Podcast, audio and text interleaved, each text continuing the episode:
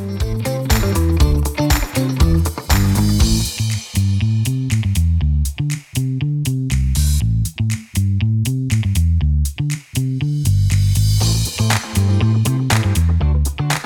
hello, everyone.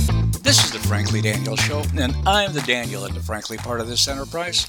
It's my weekly exercise of our First Amendment rights, and it's an honor to be here today with you. Thank you for joining me, and I promise to be good company. Your time is precious, and I do appreciate it. So let's jump right in. Last week, we discussed why we're long overdue in taking the driver's keys away from demented elected leaders like Joe Biden. Yes, I realize that sounds wishful and appropriate, but there are several problems in implementing this idea. First, short of impeaching Joe Biden, there's no other way we can initiate his removal at this particular time. Now, that's not to say we can't eventually do so. It's just that we can't do it until, say, January 1st of 2023. That's as soon as we could possibly change the political complexion of the Congress from radical progressives to conservative and moderate Republicans. And despite all the positive prognosticators that Republicans are set to take the House of Representatives back, a thousand political events can still disrupt this before voting concludes in November 8th of 2022. Second, even if Republicans retake the House and impeach Joe for not following the federal immigration laws or for lying about his collaboration with his son, Hunter Biden, in influence peddling schemes while Joe was out of office during Trump's four years of leadership.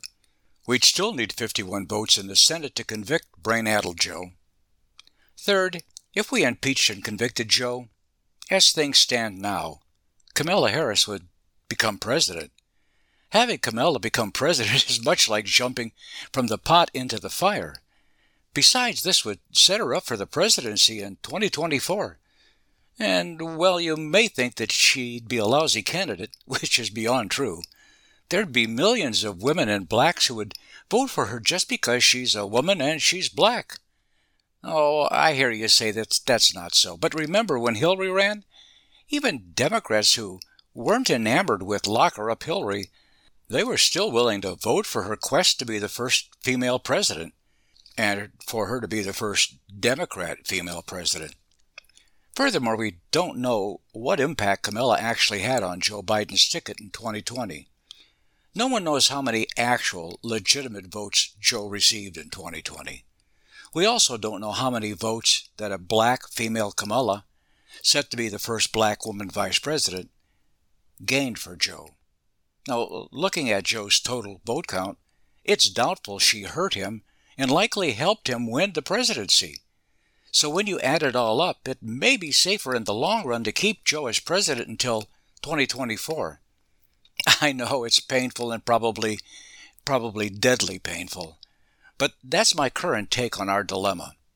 Of course, this is all conditional. Given Joe's erratic presidential behavior, the, the nation may actually have no choice but to scream so loud that Joe decides to step down.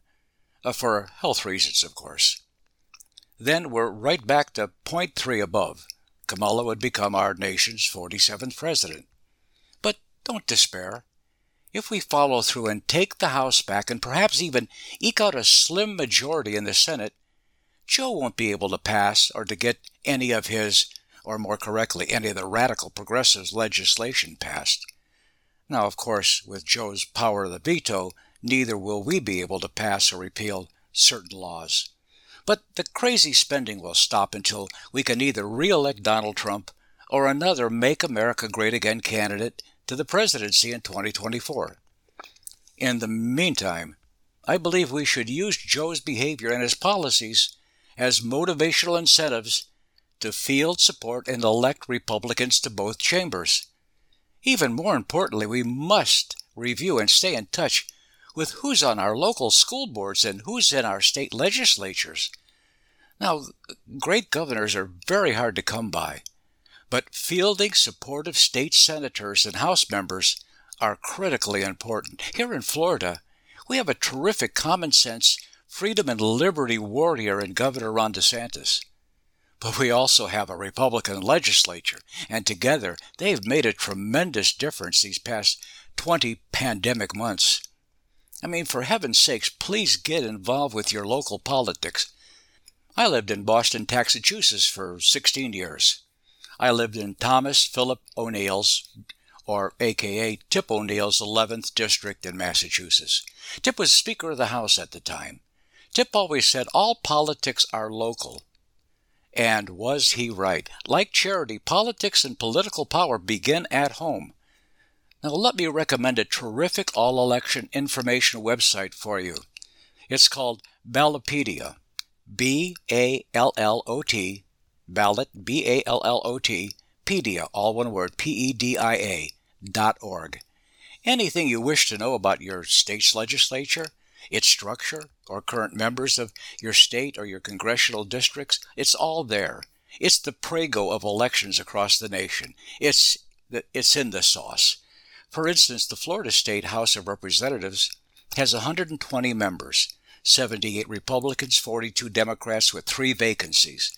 The Florida State Senate has 40 members 24 Republicans, 16 Democrats.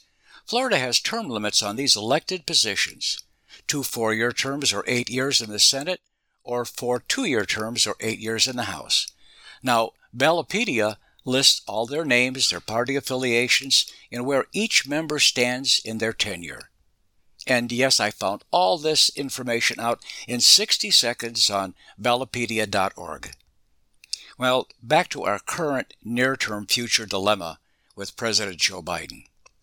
If you listened to my show last week, and by the way, thank you for the tremendous listenership last week, the Frankly Daniel Show is growing leaps and bounds each week, and it's because of you. Thank you for recommending this show to your conservative friends. It makes a huge difference, and I'm indebted for your support. By the way, last week's show, entitled It's Time to Take the Keys Away, can be found as a podcast on the America Out Loud website under The Frankly Daniel Show. Last week, we began exploring the crisis of allowing Joe Biden and other political fossils to continue driving our nation's well being and destiny. We began by decoding and deconstructing President Biden's answers to questions he took while on CNN's town hall broadcast last week. Joe only answers questions in safe, pre screened environments like CNN's fabricated, highly partisan audiences. Let's go back to decode more of that phony town hall. But first, allow me to mention some currently hot topics. For instance, this week's headlines, at least on Fox and Newsmax, and other truth telling, straightforward newscasts, has been about the supply chain, inflation, the governor's race in Virginia, which is very interesting, and I see that Youngkin has pulled ahead of McAuliffe. Ah, that is great news. We just have to we have to win that governorship. The headlines also included Joe's crashing job approval ratings and the radical progressive left's unmitigated attacks on parents' rights to speak up about their children's education at public school board meetings. Here's a few words on the supply chain and inflation. The supply chain issue could be hitting your Thanksgiving table this year. Grocery stores are warning that they're expecting a shortage of turkeys. Stores are starting to see shortages of items such as pet food, frozen food, and diapers. Doug Fabbioli has spent nearly two decades in Loudoun County as a winemaker, but a lack of bottles nationwide could put his supply at risk. A shortage of ketchup is impacting restaurants around the country. Quantities of single serve packets have dwindled during the pandemic, leaving the tomato based paste in short supply. But there are certainly shortages of everything from bread to potato chips, and even toilet paper. Yep, even toilet paper. There isn't a product that hasn't been impacted by the problems with this supply chain fiasco. Everything from the packets of ketchup and mustard to snacks. And when you do find these products available, they, they all cost more. I mean, noticeably more. I mean, traveling the aisles at Costco is a perpetual sticker shock event. Eggs, milk, bread, hamburger, and beer, the five food groups are deadly expensive. Book publishers are having trouble getting paper. Car companies can't buy computer chips. Builders are having trouble getting lumber. Container ships in port are waiting for days to be unloaded.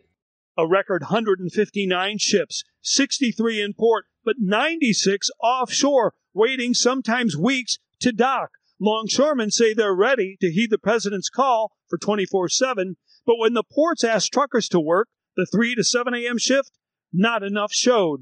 We have three shifts first, second, and third. They choose not to work the third because there's no one comes to pick up the cargo on the third shift because on the other side of the supply chain, there's no place to take the container.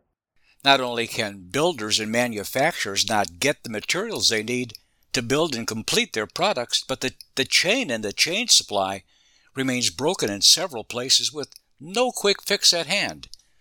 Good old storytelling Joe Biden said at the town hall he fixed the logistics problems at the LA and Long Beach ports by getting the longshoremen to work 24 7 instead of a 40 hour work week. Way to go, Joe! It's like you fixed what ain't broke and then took a victory lap.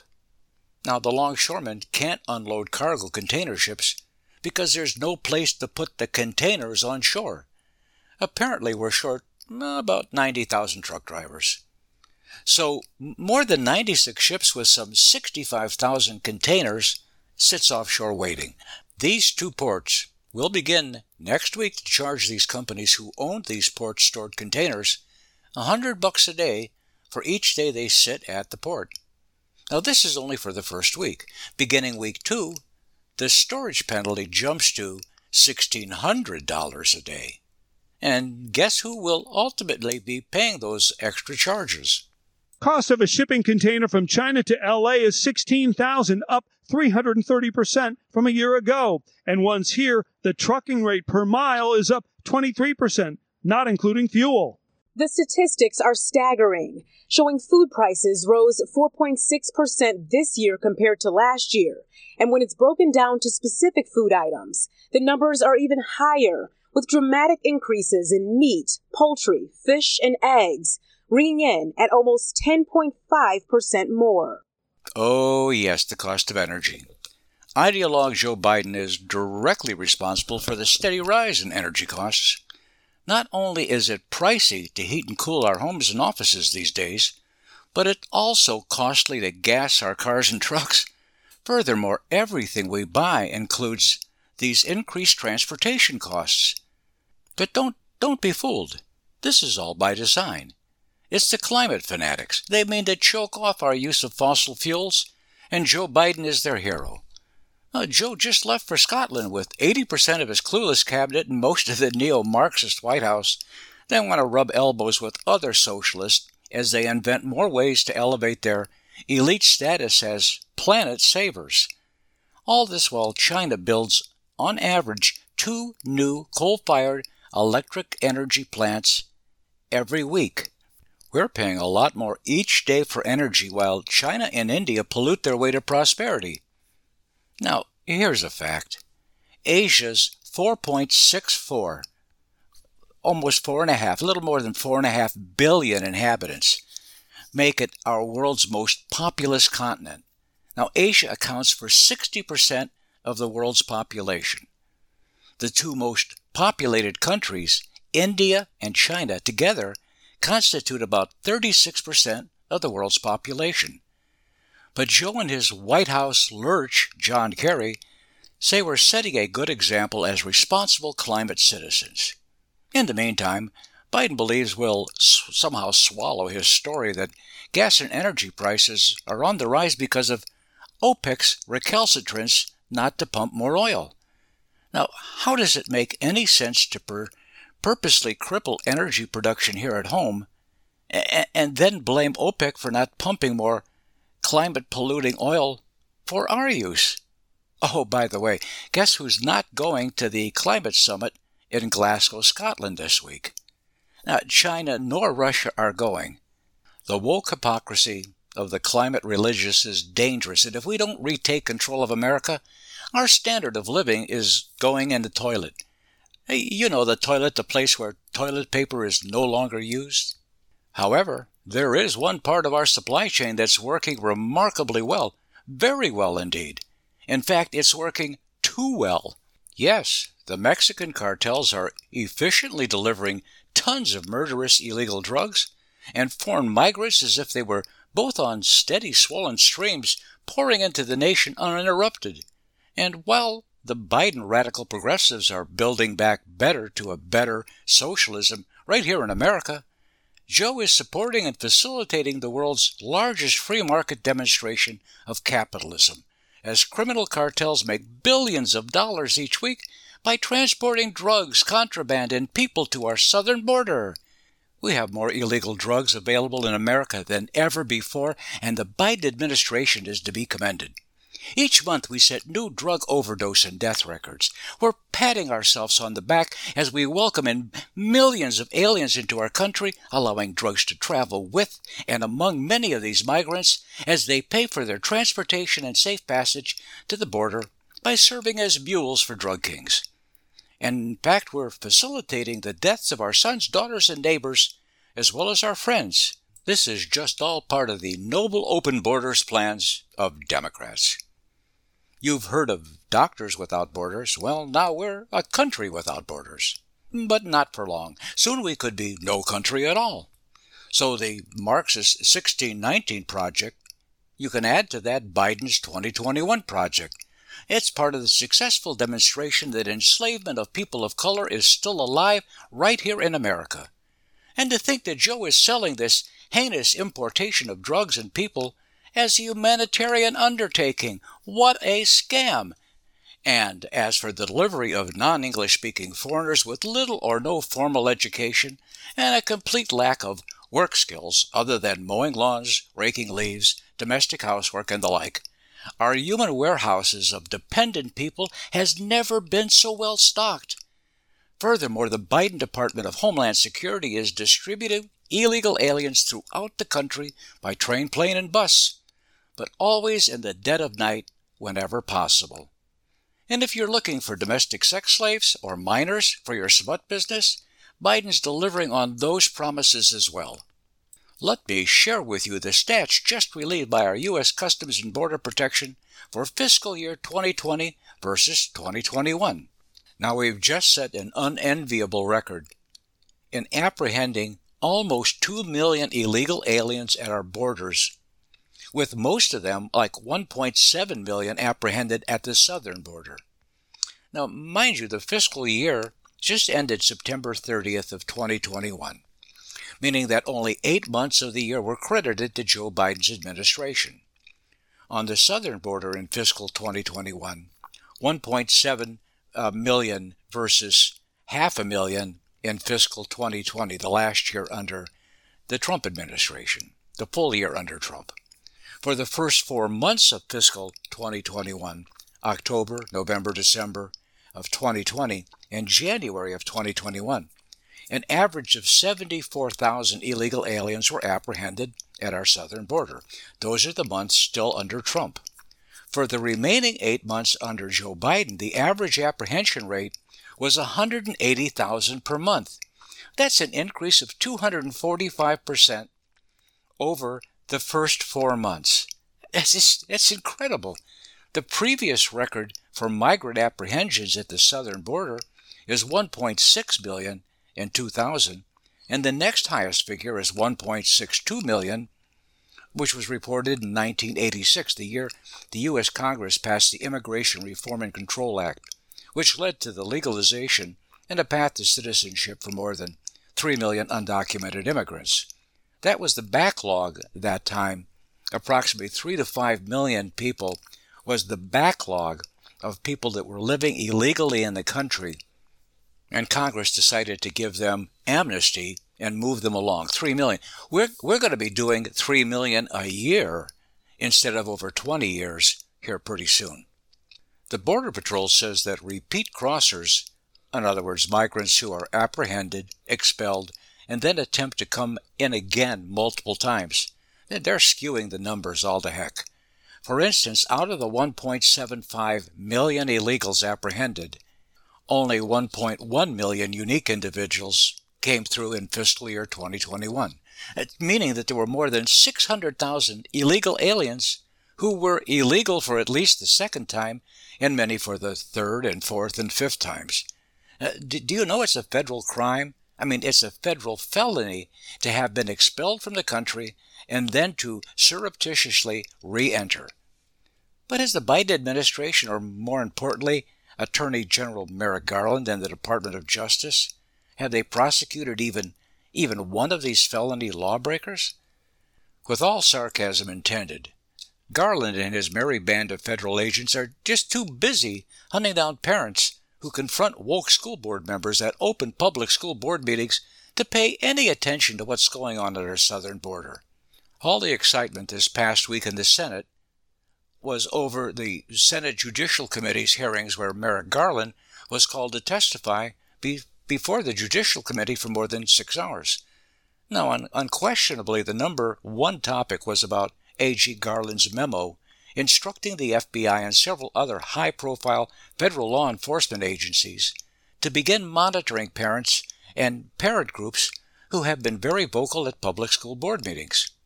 However, Senator Lindsey Graham did ask Attorney General Merrick Garland about the Department of Justice's role and activity in prosecuting illegal alien entry into our nation.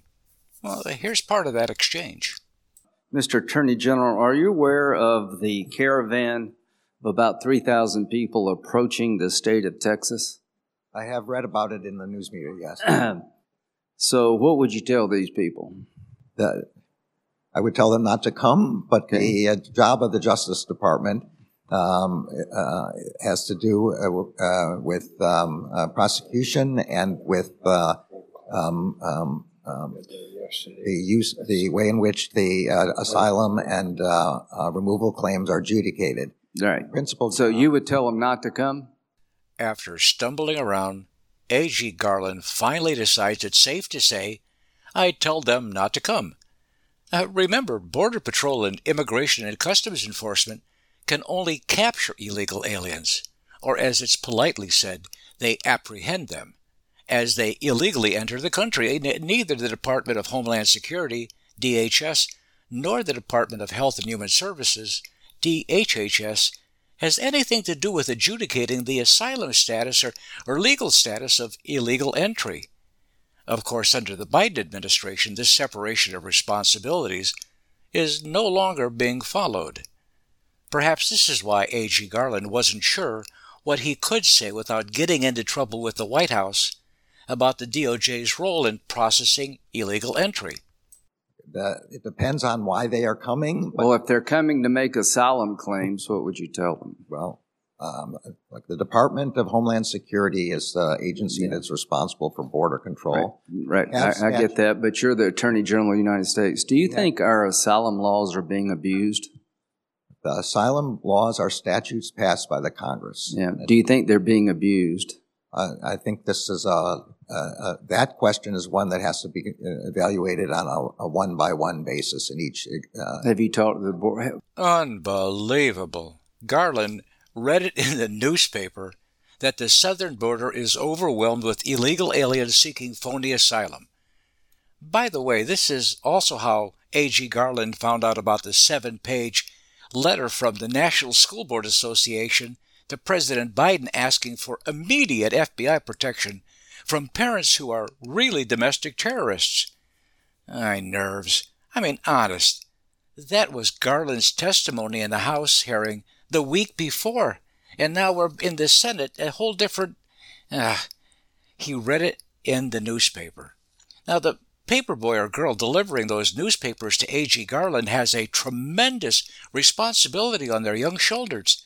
If this cabinet secretary doesn't get his newspapers, Rome could burn. Okay, okay, hang with me. I, I owe you one more at least, and, and here it is. If this doesn't convince you that A.G. Garland is just as daffy as Biden, eh, nothing will. When's the last time you've been to the border? Like a week ago, maybe 10 days ago. Did they tell you anything about asylum claims being made by people that are mostly economic claims, not, not asylum claims? Did they mention that to you? I think it's fair. Uh, I don't recall exactly. I think it's. You don't recall being told by the Border Patrol that they're overwhelmed, they can't hold the line much anymore, that we've had 1.7 million people apprehended, and the big magnet, the pull factor, is the way the catch and release program around asylum. That didn't stick out to you? Well, it's a simple question. They never mentioned to you that they've got a problem with being overrun by asylum seekers. I know from reading the news media that met, that Border Patrol agents feel that way. So, well, I mean, it's not about reading the paper. You were there talking to them. Well, I don't recall that. I don't want to. to Again, unbelievable. A.G. Garland read in the newspaper that Border Patrol agents feel this way. They feel overwhelmed. Good to get that out of the newspaper. He was just down to Nogales, Arizona, 10 days ago, and he's still getting all his information from the newspapers. My fear is that this character is reading the New York Times and the Washington Post. Heaven above, hear our prayers. But back to the stats. In fiscal 2020, entirely under the Trump administration, a total of 31,000 unaccompanied children crossed the U.S. southern border and were apprehended by U.S. border agents. As I mentioned, only eight months of fiscal 2021 was under the Biden administration, and that would have been February of 2021 to September of 2021.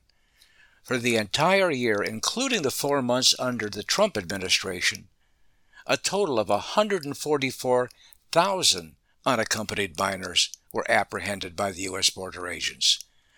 Rounding the numbers, we're talking about 31,000 versus 145,000, or a 475% increase in unaccompanied minors crossing our border. No official estimate was provided for what they call the gotaways.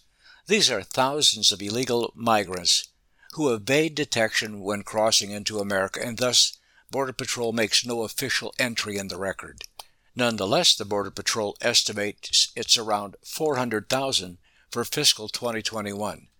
When you consider all of the free stuff apprehended migrants get from HHS and federally funded charities, I mean, you, you have to wonder why 400,000 migrants decide to sneak into the country instead of registering at the border with the Border Patrol. But remember that the Biden administration's position is the border is closed.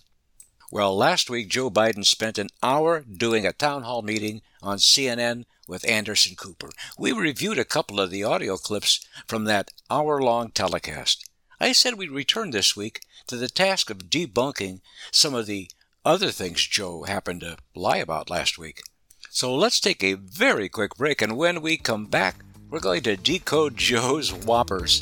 Don't touch that dial, the best is yet to come. Trouble getting to sleep and staying asleep can be infuriating. Your mind races. You toss and turn, and the harder you try, the harder it is to drift off. And today's digital age makes it even harder. You're not alone with this struggle. Poor sleep affects over 70% of Americans. Even the Centers for Disease Control labeled insufficient sleep a public health epidemic. To take back your sleep, Healthy Cell has created REM Sleep, the only sleep supplement made to support all four stages of human sleep with calming herbs, amino acids, and sleep hormone support, delivered in a patent pending pill free ultra absorption microgel formula that tastes great.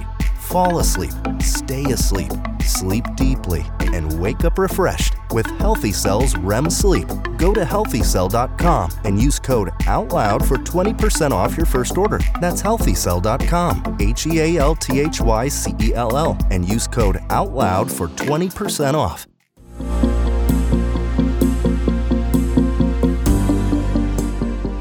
There was a time when Americans could rely on the Fourth Estate. Well, in these challenging times, the media is both reckless and complicit. AmericaOutloud.com. Top analysis from leading experts, articles, podcast, video, and 24 7 talk radio.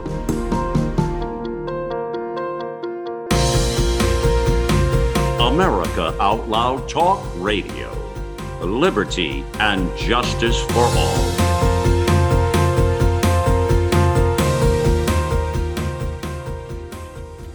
Get real, let's get loud on America Out Loud Talk Radio. This is McCullough Report. Are you tired of your tired vitamins? Consider Healthy Cell. These are pill free vitamins that are in convenient gel packs. Uh, I like the Focus and Recall supplement. I use this a lot. You know, your brain uses a lot of energy and it depends on a variety of micronutrients and vitamins. Boost your short term focus and long term brain power with Healthy Cells Focus and Recall vitamins. So go to healthycell.com, use the code OUTLOUD, all capital letters, OUTLOUD, for a 20% off your first order of any Healthy Cell product. Let's get real, let's get loud on America Out Loud Talk Radio. Welcome back to the Frankly Daniels Show. Before the break, we were reviewing how daffy Joe Biden and his incompetent administration has decimated this planet's most timely, efficient, and effective supply chain in world history. Biden's national supply chain management has become a modern day Tower of Babel. Cargo ships don't talk the language of our left coast ports, our longshoremen don't talk the talk of truckers, and on and on Babel goes. Imagine how surprised I was the other night when I heard Joe say something totally lucid. I don't know how long this thought actually had stayed around in Joe's head, but this idea made sense. So did Joe's conclusion. Listen to what he had to say last week. When I ran for the president, I said I'm running for three reasons. One, to restore the soul and decency in the country. Two, to build the middle class and the working class so they were we built from the middle out. And three, to actually unite the country. And everybody's been saying, well, that's crazy. You can't do it. If we can't eventually unite this country, we're in deep trouble. Yes, Joe, we are in deep trouble. Your policies have put us in a boiling cauldron of deep trouble. but it's not because you failed to unite us. In fact, you are uniting us. It's just not in the direction you planned on. Joe, we're uniting against wokeism, against critical race theory, against gender ideology being force taught to our children, against a weaponized Department of Justice, against unbridled, illegal, and costly alien immigration, against inflationary policies ignited and fueled by unchecked federal spending, Joe against new social welfare programs, against inflationary policies, against spending trillions on climate change malarkey. Yes, Joe, we're uniting against defunding the police, against your no gun is safe in the hands of Americans policies, against your war on election integrity laws and photo IDs, against your pro abortion stance. Yes, we're against diversity, equity, and inclusion socialism, Joe. We're against your war on fossil fuel energy. We're against your budgetary cutbacks on defense spending. We're also against your negotiations with Iran over nukes, against your subservience to China. We're against vaccine and mask mandates, Joe.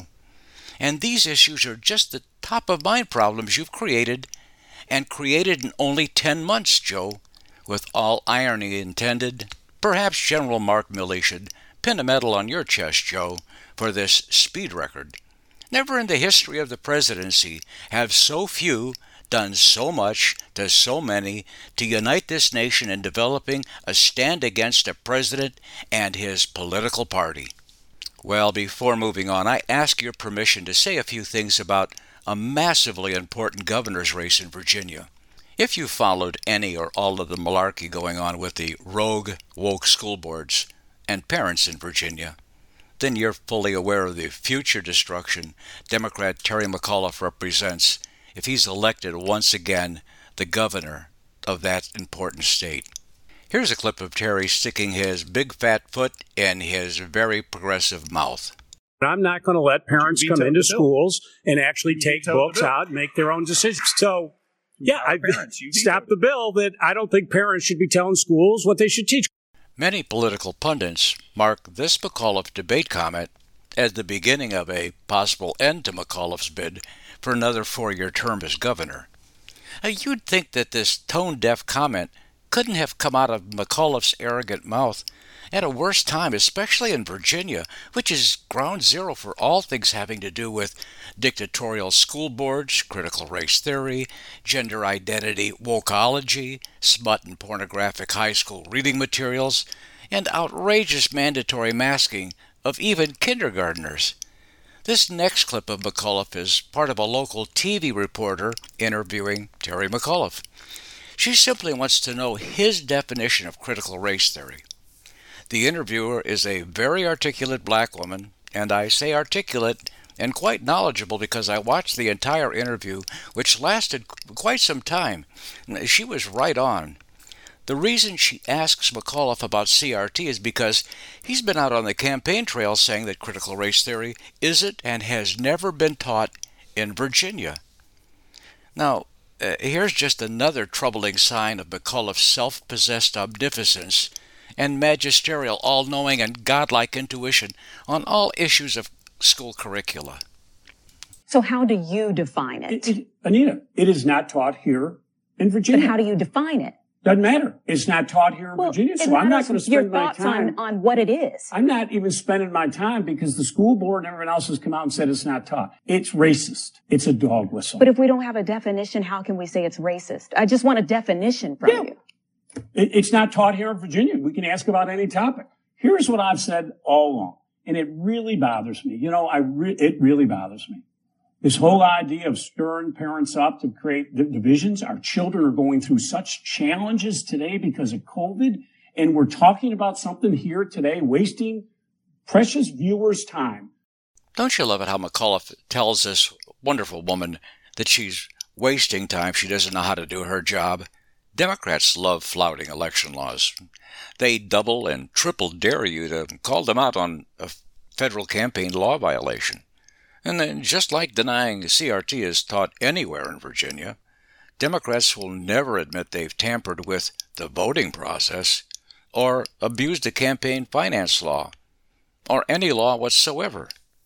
Flouting an IRS campaign law in Virginia, however, became an issue about a week ago. Here's Kamala Harris with a pre recorded campaign message encouraging God fearing blacks to vote for Democrat Terry McAuliffe. The problem was is the McAuliffe campaign piped her pre-recorded video message into over 300 black churches in Virginia a week ago during church services. Greetings, everyone. So, when I was growing up, we sang in the choir at Oakland's 23rd Avenue Church of God. We sang hymns about how faith, combined with determination, will see us through difficult times. And we were taught that it was our sacred responsibility to raise our voice and lift up the voices of our community. One of the most significant ways I believe that we can each use our voice is through our vote. So, Virginians, you have the opportunity now to raise your voice through your vote because it's election time. As you know, this is an important election coming up on Tuesday, November 2nd, and early voting is already underway. I believe that my friend Terry McAuliffe is the leader Virginia needs at this moment. This message, of course, is against IRS campaign finance laws. You cannot give churches tax free status and still allow Democrats, independents, or Republicans to politically campaign in front of the church's religious congregation, even if it's a video, much less in their tax exempt buildings of worship. But Democrats don't care. First, win the election at any and all cost, and then fight any challenges in court.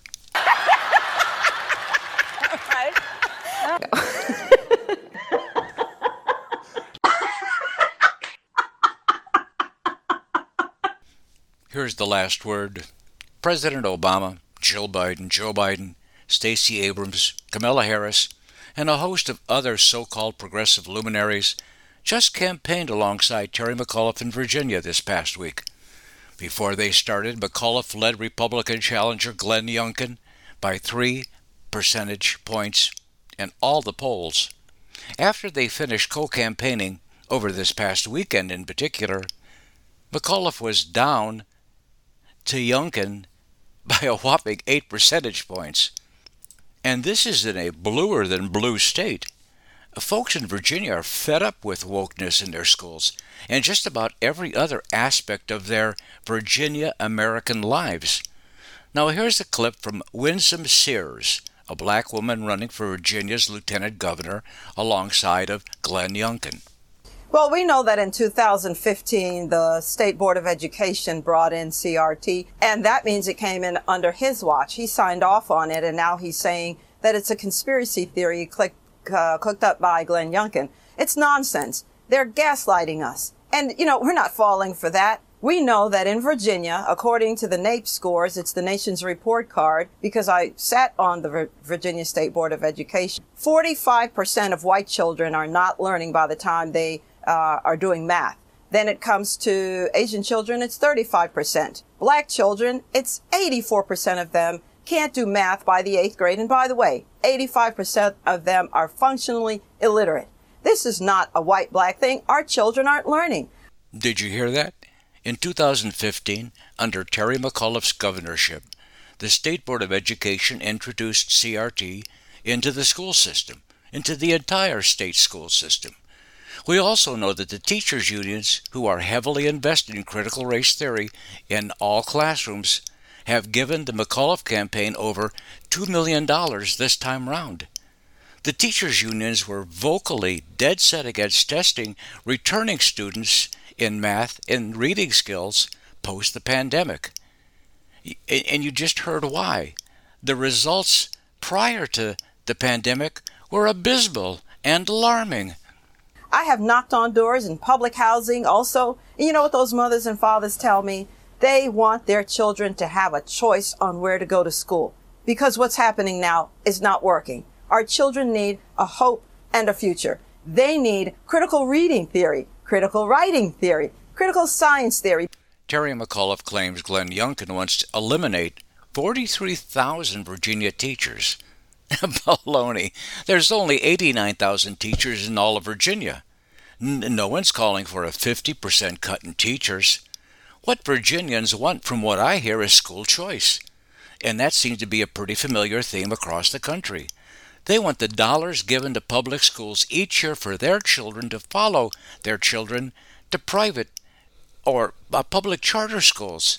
I mean, parents want to be able to vote on school performance with their feet. They want to walk their children out of underperforming public schools. Since the pandemic, Loudoun County lost 10,000 students. In other words, 10,000 fewer students returned to Loudoun Public Schools after, after the pandemic. Where did, where did they go? Well, they went to private Catholic schools and to homeschooling. And many also just moved out of Loudoun County's public school district.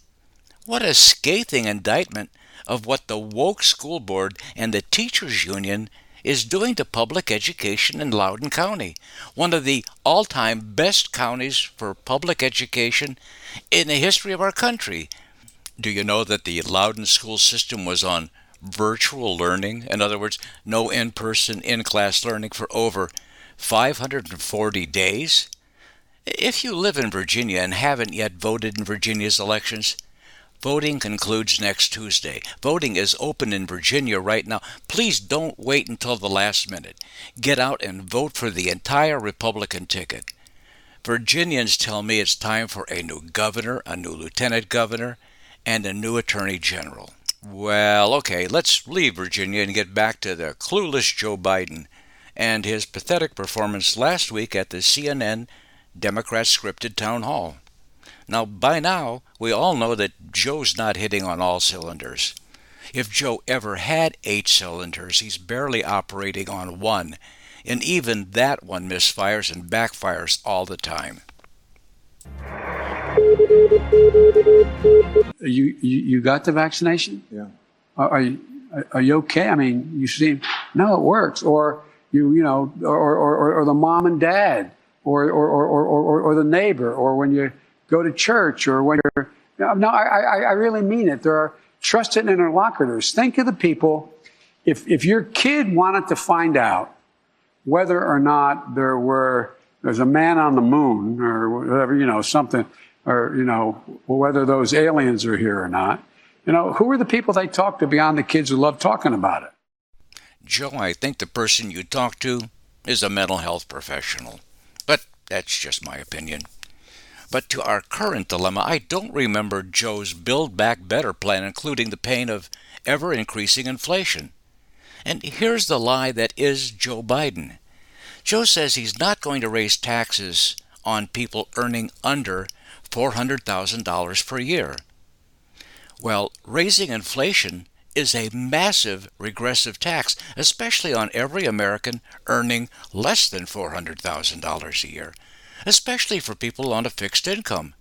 In fact, inflation is a whopping tax on someone making under $50,000 a year compared to those earning $4,000 a year. And the higher the inflation soars, the more regressive the tax on all of us. But many of the things Joe has said are outright lies. And I'm not prepared to say, well, that's okay, Joe. We all know you're not in your right mind. But I ask you, does everyone know the true lies from the simple truth and what Joe says to CNN audiences during these phony town hall meetings? Let's stick with what Joe said last week about the southern border and the ocean of illegal migrants flooding America. Here's the first of five clips.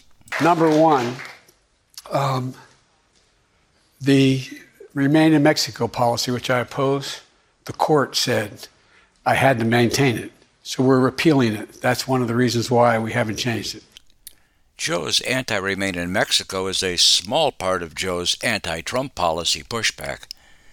Don't know if you know this, but any individual or family seeking refugee status, in other words, if you're fleeing your homeland because you're being politically or religiously persecuted or prosecuted, and you fear for your life, the United Nations rule is that you must first seek asylum in the first country you come to that isn't pursuing you for similar reasons. Uh, hello, if you're coming across our southern border, it means that you travel across the democratic nation of Mexico. So if you're truly a refugee fleeing for your life from your home nation, then Trump's remain in Mexico policy makes perfect sense. Now, while Mexico has agreed to grant asylum to a few true refugees, people like from Cuba or Venezuela, this shelter hardly makes a tangible difference in the overwhelming numbers of migrants on the move. Instead, migrants want to keep on going until they get to the United States because no nation on earth, no other nation on earth pays the welfare benefits America pays these people once they're here. And I don't care if they all live and work in the United States until they're 300 years old. They can never repay enough on income tax or any other taxes to balance the cost of the welfare they receive from taxpayers. Moreover, the new Biden multi trillion dollar Build Back Better bill has more than $300 billion worth of immigration relief payments for those who are illegally in the United States of America. Now, if you're going to be or going to take the legal route to citizenship or, or you're applying for a green card again, going through the legal process for naturalization, well, you have to be able to prove you can self support yourself and your family, but not so for illegal immigrants. Trump's Remain in Mexico was nothing more than enforcing the United Nations law for refugee status. One of the things that is going to bear fruit, I believe, is I put together a program. I was a senator and the vice president helping helping initiate it now, where we provide for funding to change the circumstances on the ground in the countries in Central America. For example, you're in a circumstance where you know people don't just sit around the, their their hand-hewn table and say, "I got a great idea. Let's sell everything we have, give it to a coyote, let them take us across the border, drop us in the desert, place they don't want us. Won't that be fun? This is the same pathetic policy that supposedly resulted from Kamala Harris's root cause analysis. We're going to bribe people to remain in their countries rather than encourage them to make a maddening cross national journey, on foot no less, to the promised land of American welfare free housing, free education, free health care, free legal assistance, food, and transportation anywhere in the United States. Now, to be anywhere close to successful with this stay in your Latin American country plan, you'd have to pay each person approximately $30,000 a year. Now, so you say, well, we pay people here in America to stay home and not work. So the Biden White House and Democrats are really into this approach to an ensuring big and bigger government dependency. Yes, and that was also a dumb and very expensive idea, don't you think? And what do we do for the other 140 nations who are sending their poor and criminal populations to the land of, of free and perpetual welfare? Do we borrow more money, tax the rich until they're poor, so that we have the money to ensure these folks stay in their countries too? Listen, I know I sound like Ebenezer, Frankly Daniel Scrooge. But Joe Biden's altruism is a massive fraud. Currently, illegal immigration is costing us more than $160 billion each year just in direct welfare to migrants. This doesn't include the cost of crime or maintaining an expanded role for border agents to be human resource clerks along the border nor does it include the massive billions upon billions of dollars in processing and distribution costs of an ever increasing number of illegal aliens. If private industry was going to move to Central America to take advantage of inexpensive labor, don't you think they would have done so already? Instead, they're going to China, India, Thailand, and South Vietnam. These nations do a much better job of educating their workforce and I ask you, is the Biden administration going to start a jobs program in Central America? Look how well things are going right here in America under the Biden administration's jobs program. We have nearly 10 million job openings, and we can't get Americans to go back to work. In fact, there are millions upon millions of Americans walking out of the workforce. And, and don't give me that lame excuse that migrants are willing to do the jobs Americans don't want to do. More than 70% of the job openings currently are decent paying jobs with upward mobility. The migrants can't compete for these jobs because they can't speak English, and many don't have basic reading skills. Good old Joe says he's made these types of proposals and wrote bills in the past to give money to Central American nations that was back in his Senate and vice presidency days, he claims. What, what, what time span did that cover, Joe?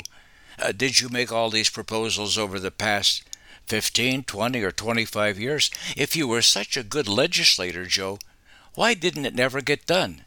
Uh, perhaps because it was a stupid idea with no place to go, nor would it have made a darn thing better. And, and, and don't tell us, Joe, you didn't succeed because of Donald Trump, which appears to be your excuse, Joe, for everything that isn't going your way. Federal auditors have estimated that the American taxpayer suffered just under $400 billion in fraud in the federal program we've f- uh, fondly come to know as the CARES Act. Yes, this is the $1.9 trillion in pandemic relief that Joe is always bragging about having passed early in his shameful presidency. $400 billion. No joke. Any one of us would call this serious money. And here's the fact, just reported in the Wall Street Journal, that should frost all of your Christmas ornaments. The Biden administration is in talks to offer immigrant families, I should mention illegal immigrant families, that were separated during the Trump administration. Uh, to the tune of about $450,000 in person in compensation, according to the Wall Street Journal. In, in compensation for what, you may ask? Uh, supposedly, several agencies are working to resolve lawsuits filed on behalf of parents and children who say that the Trump administration subjected them to lasting psychological trauma during their illegal entry into the United States. Yeah, yes, uh, these were people who crossed into America illegally with children and they were arrested. Now, upon arrest, their children were placed in protective services. By the way, this is exactly what happens to American children when their parents are arrested for a crime and there are no other family members available to assume custody. Now, there's approximately 5,500 parents and children who filed suit. A suits, I should mention, encouraged by the Biden administration. So, 500 uh, or I should say 5,500 victims at $450,000 each amounts to two billion four hundred and seventy-five million dollars, or for round figures, just about 2.5 billion bucks. Now, just think of it. This is our taxpayer money. Just think of the legal fees woke Democrat attorneys are going to collect from this. Just more equity buffalo manure upon which Joe is building back better. Joe Biden is delighted with the progress of this litigation, supposedly, because it's another event and cost to trash President Trump over.